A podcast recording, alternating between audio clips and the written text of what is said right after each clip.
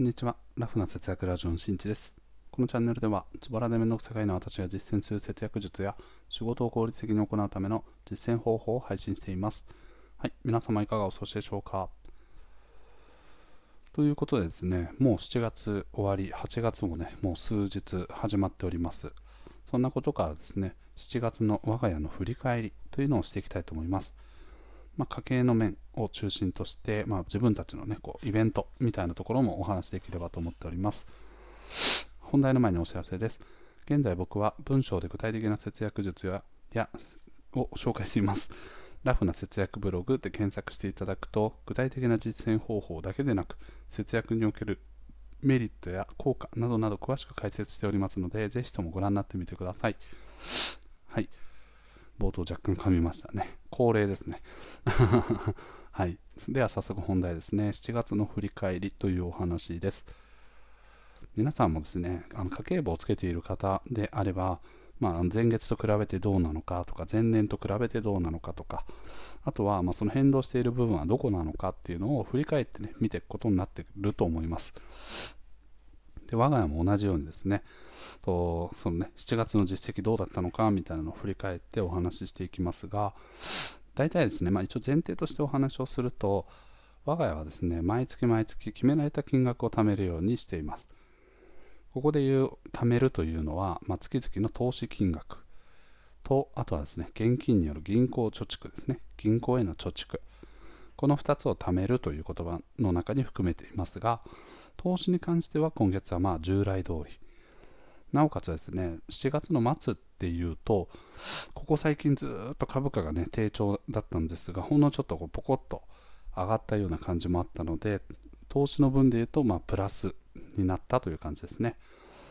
じゃあ一方、現金におけるですね、銀行貯金の方はどうかというと、えっと、毎月毎月決められた金額を貯めてますが、今月に関しては下回っている状況になっています。でそれをねこのその原因というものを分解していくとどこにあるのかというとやはり7月はねその熊本九州の方にこう旅行に行っていたあのひいおばあちゃんとかねいるね九州の方に大体4 3泊4日かっていう感じでね比較的まあこうお盆とかと同じような期間であの滞在していたこともあり向こうで使うお金とかねいろんな遊びに使ったりとか食べ物に使ったりとかあとはお土産に使ったりとかそんなこともあってですね、なかなか現金の貯金があの思っていたよりかは低いという状況になってました。で、プラスアルファですね、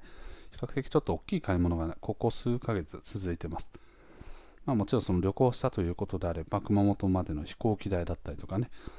十何万とか普通にするんですけど、であったりとか、あとは子供のこう洋服とか靴とかがちょっと足りないものがポコポコ出てきたので、季節の変わり目ということもあってこうまとめて買ったりとか。あとは6月に関してで言うと子供たち2人とも6月生まれということで誕生日プレゼントにこうローラーブレードとかねを買ったりとか。そんなことをしていたらあっという間に、ね、お金がポンポンポンポンなくなってしまったと。いうことでとここのねあのマイナスになった分をどこで取り戻すかというと今の現在のね8月ですね8月に関してはカードの引き落としとかも今現在で言うと結構少ないもう7月末でカードのね、あの、締め日になっているので、これ以上追加になることはないんですが、やっと従来通りの金額に戻っているという状況でございます。ただ7月に関して言うと、さっき言ったようにですね、投資が比較的、あのここ数ヶ月の中では、あの若干復調したようなね、兆しがあったタイミングだったので、ま、今現在8月の、ね、初旬ではまた下がってきてるんですけど、はい、そんなこともあったので、トータル的にはプラスになってますね。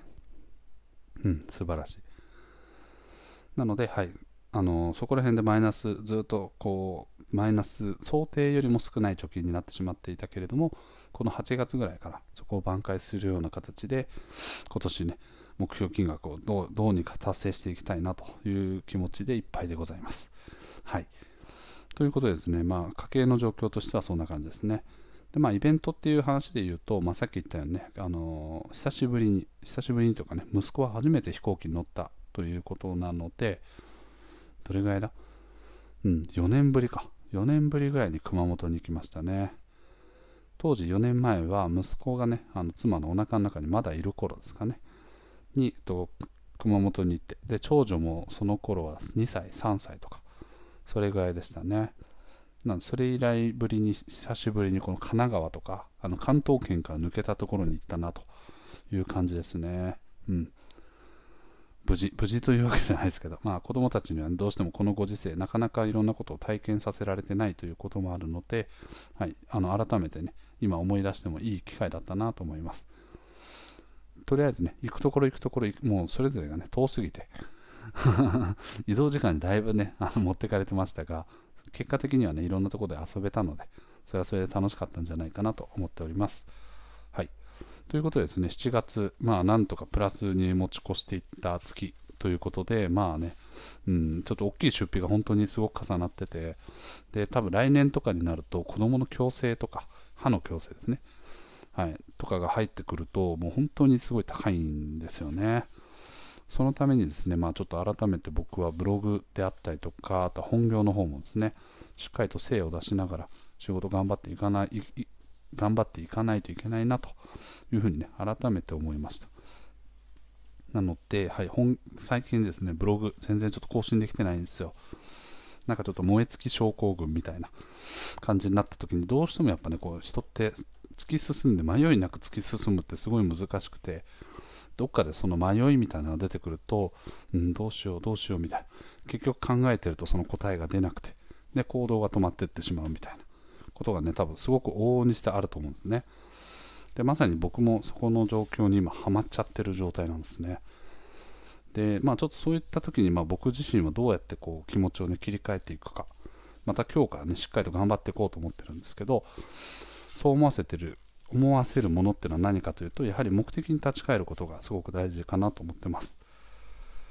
で僕の場合じゃあなんでブログやるのとか、まあ、お金とかをなんで手に入れたいかというと、まあ、幸せになるなりたいからっていうことなんですけど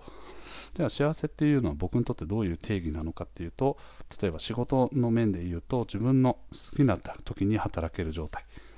まあ、すなわちブログとかでの収益が上がってくると比較的時間の融通が利きやすくなるっていうこともあるので、はい、その環境をね、いち早く実現したいなというふうに思っています。で、まあ、それをちょっと実現しないといけない理由っていうのもちょっとあるので、しっかりとそこの意義みたいなものを再度こう原点回帰じゃないですけど、しながら、またね、しっかりと頑張っていければなというふうに思っております。はい。ということでね、今回は我が家の7月の振り返りというお話をいたしました。